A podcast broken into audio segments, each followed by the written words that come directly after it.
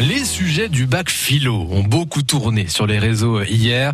Parmi les sujets les plus commentés, sommes-nous responsables de l'avenir? Savoir, est-ce ne rien croire? Ou encore discuter, est-ce renoncer à la violence? Et celui-là est plutôt à propos sur le Facebook de France Bleu Bourgogne, Virginie Vives. Sur ce poste, comme souvent, c'est vrai, les codes d'Orient discutent, mais discutent tendu. Écoutez Patrice, le jeune qui a 15 ou 17 de moyenne peut juste marquer son nom et s'en aller. Alors, quelle honte, enchaîne Philippe. Ça n'a plus aucun intérêt. N'importe quel cancre aurait ce machin. Et ça, Philippe, ça fait bondir Pascal.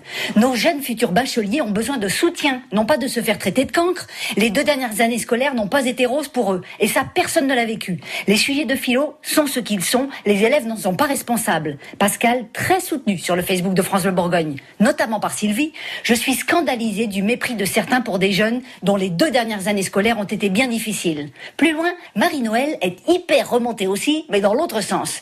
Mon gars a choisi le sujet, est-il toujours injuste de désobéir aux lois Il est sorti au bout de 2h30, il fallait simplement répondre à des questions. Le bac dans une pochette surprise, quoi pitoyable. Même s'il n'a pas révisé, comme il a 16 de moyenne, eh ben il aura 16. Je trouve pas ça normal. C'est pas gagné pour le cadeau d'après-diplôme. Hein.